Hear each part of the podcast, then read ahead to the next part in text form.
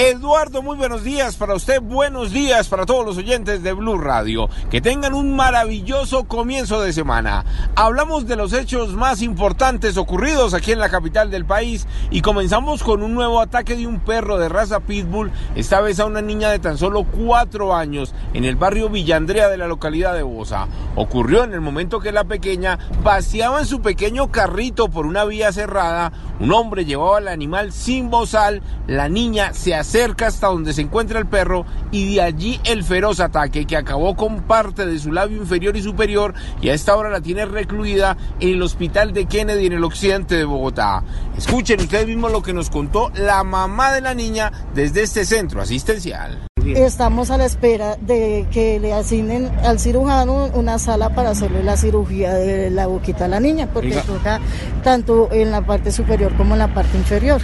Dicen que la Policía Nacional llegó, retuvo al animal, retuvo al sujeto, sancionó al propietario del perro, pero infortunadamente la agresión a la niña continúa y necesita con urgencia una cirugía en su rostro.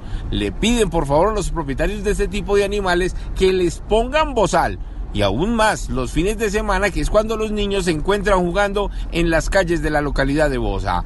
Hablemos ahora de las capturas. Tres delincuentes a bordo de un taxi. Esta vez hicieron de las suyas sobre la calle 26, localidad de Teusajillo, robaron a varios peatones y se llevaron dos celulares iPhone.